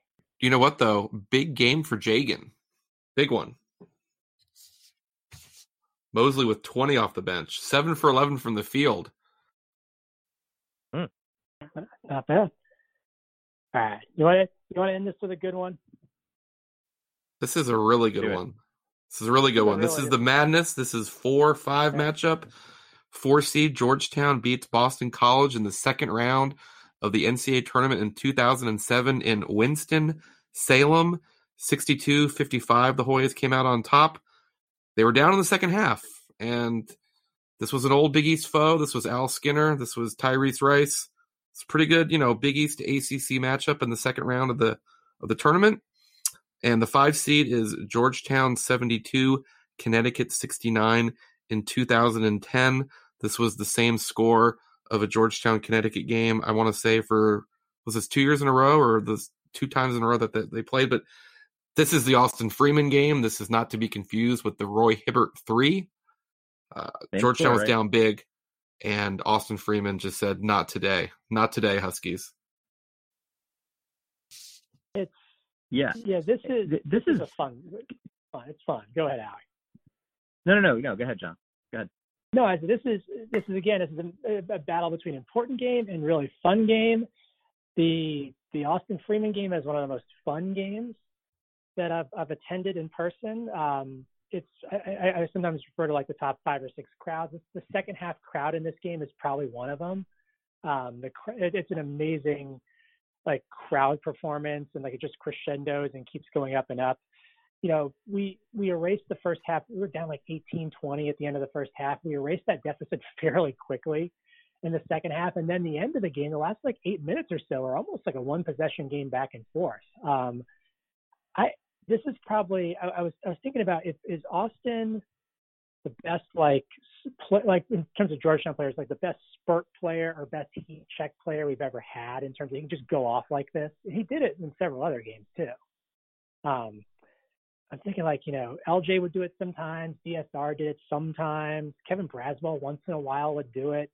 Um, but when Austin went off, I mean he was doing it fast breaks, pull ups from mid range, three pointers. He was doing everything in that game. Um, it's a really, really fun game. Um, and I didn't vote for it because I have, I, it's more of a personal thing with the, with the Boston College game. That was, uh, that was the first year I went to the NCAA tournament. Um, you, I, you didn't go in 2006? No, actually I was, I was in grad school and I, I booked myself to go home for okay. break to see my family. So that was the week of the tournament. Um, yeah, I saw, I, I missed out on that one. My wife went to Dayton, said it was lovely. Um, oh, it was. Salem was a terrific city. I've been I've been there a few times before that. I actually have some family from that area. Um, I think I'm sad they don't play in the the Lawrence Joel Veterans Memorial Coliseum anymore in the tournament. It's a perfect sized venue for something like that. It's 14,000, but it feels way smaller than that. Um, so I, I tagged along on the Hoya Blue Road trip. Um, you know, there are all kinds of fun stuff going on that we'll talk about in a different podcast one day, sure. Um, yeah, like you said, we were we were down at the half in this game. We're down eight in the second half. This is a way way closer game than I think a lot of people remember. Um, it's essentially Boston College has the ball with a chance to take the lead, like in the last two and a half minutes of the game. Like it's that close. Um, we were on a little bit of a knife's edge there. Um, but it's a really fun game. I was in the lower level behind Georgetown's bench. Um, so Patrick Ewing's reverse dunk, he's coming, he's running away from us. Um, we were on that side of the court, so feels like he can practically touch the rim from where you're sitting. So I have a personal like connection for that game, so I voted for it. But the Austin Freeman game is so darn fun. Yeah, I mean, I, I agree with you. I think it and I'm not sure how the voting turned out in this one. This was this was kind of a toss up, uh, but I, I agree with you. It's it's got to be the Boston College one that that prevails. This game was neck and neck. Uh, you know, it was there was also something personal about facing Boston College. Just you know, this is our first matchup since they had left the Big East. Uh, it it there was there was something sweet about this one, and also just going up against Jared Dudley the Patrick Ewing Jr. dunk was a thing of beauty. Uh, that was, you know, and that that was we were up by four when he had that like reverse dunk to put us up six with a minute to go. So th- I mean, this game was close with with even a minute to go. Uh, and like you said, we were down uh, we were down seven points in the second half of this game. So to come back and win the way we did was uh, was nice. A couple of quirks from that Boston College box score. Um, Jeff Green had five blocks, but he also had five turnovers. And Patrick Ewing Jr., probably had the the quintessential Patrick Ewing Jr. game. In 27 minutes, he had six points, four rebounds, three assists, uh, and he hit a three. So uh, that's just, I mean, that's the way he played, just doing a little bit of everything, and and I'm sure he played great defense as he normally did. And I mean, the Austin Freeman game. I mean, look, it was it was a UConn team that was a pretty good team. Kemba Walker was on that team. Kemba finished the game with only nine points and five turnovers. Uh, and and for us, Austin Freeman was I mean, we've said ridiculous 33 points, seven rebounds, three steals, two assists. He was all over the place. Jason Clark, unusually 26 minutes, zero points. Thought that was odd after looking at the box score. and uh, and Greg Monroe also had a, a really good game. He had a double double, 15 and 10 in that one also. But what makes this one tough is the win against Boston College was just so much more meaningful because it took us to the Sweet 16, uh, and it was a nail biter. The game against UConn was it's just undeniably one of the best home games in the last 10 years of the program, uh, or the last 15 years of the of the program. Uh, it's it it was every bit of every bit as special as the one the year before when Hibbert hit the hit hit the three at the end to give us the win. So so we pretty much always vote importance over sizzle, right? We're we're kind yeah. of all in agreement. Yeah, this one it, this is so close. I mean, you you can you can't go wrong with this one, but I I, I have the personal connection, but I'd still vote importance. Yeah, I, I just remember being down in Winston Salem and being like, we cannot go out to these guys, and you know, sometimes you have to survive a game like this. I, I know that Georgetown often doesn't survive the first game, but this is the kind of game when you're a two seed, right? When you're a one seed, when you're a three seed, you know, when you get to the when you get to Saturday or Sunday of the first weekend, you're usually playing a program. You know, obviously Boston College hasn't been good, but you're playing a you know a mid a mid level team from a power conference, and you know even though you got that two by your name, you know, it's kind of, you know, this game's 50-50, right? You know, they've got they've got really good guys. You've got you've got really good guys and they survived a clunker from Jeff Green, 4 for 12. Um, I wish he would have taken 12 shots in Atlanta. Um, but you know, this was and I don't know if you guys were there for the first game, but I mean the Belmont fans, I'm just I'm just going through Winston Salem Rolodex in my head right now. I remember the Belmont fans being particularly annoying uh, this was, you know, before Georgetown had a history of losing I, I that like, game. I like them. Look, they they all dress the same. They come out in big numbers. They cheer for their team. I love the Belmont fans. I, we've seen them twice in the NCAA too. I well, have no complaints. Yeah, no. If you're Georgetown and you're a high seed, you want to you want to you want to see the Bruins, right? Like that's a team you know you can beat. I'm just saying. I remember my first. You know, you're you, you know you're down in Winston Salem. It's the South. Everyone's supposed to be friendly and I just remember they they were they seemed pretty cocky, and you know just just my takeaways from my Winston Salem experience.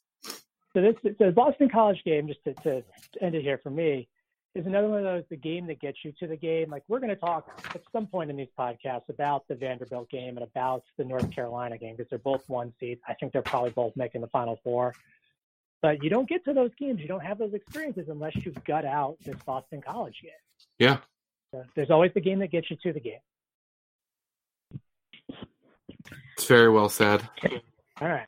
Before, before we wrap up, can I just give, yeah, I just want to give you one little, and this is neither here nor there, but just getting back to, you know, what do we get from discussing some of these losses, and uh, just with the one of the things I've noticed that we haven't really, uh, I don't really think it's been fleshed out that much.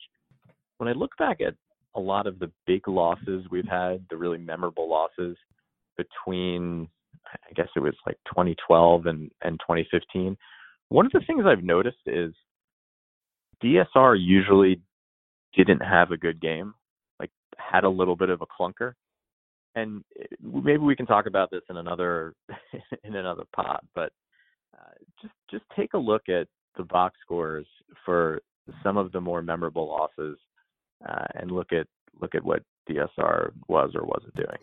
I mean, I think the the one that stands out, even though I said it wasn't a crushing loss, is his inability to make a three against Utah just sticks in my head. Like, how did that happen? Oh for seven. Yeah. Well, wait, I thought we were supposed to go out with unicorns and On a high note. I thought Well, well, the high the high note is DSR is probably one of my favorite players of all time, and he's one of the leading scorers in Georgetown history, and he's a Okay. a guy, and I'm glad he came back for his senior year, and it was a really good recovery. How knock him. Yeah, sure he's Yeah. listening. tough tough matchup for that. Speaking of DSR, tough matchup for the Eastern Washington game, having to go up against the Duke game, but such is life. What's that? Tough tough matchup for the Eastern Washington game in the bracket, having to go up against I think the 06 Duke game. Oh yeah, that's not That's that's not going to be good for them. to be fair, against Eastern Washington, DSR was our leading scorer with 25 Yep. points, and he hit There four you go. threes. So That was also had had we lost to Eastern Washington, that would have been a disaster. That was also the uh, Bradley Hayes scholarship earner game, I think. Yeah. It's a great game in that one. It was. There that, you go. that was also the game when Mikael Hopkins unbelievably shot eight free throws and made all eight of them.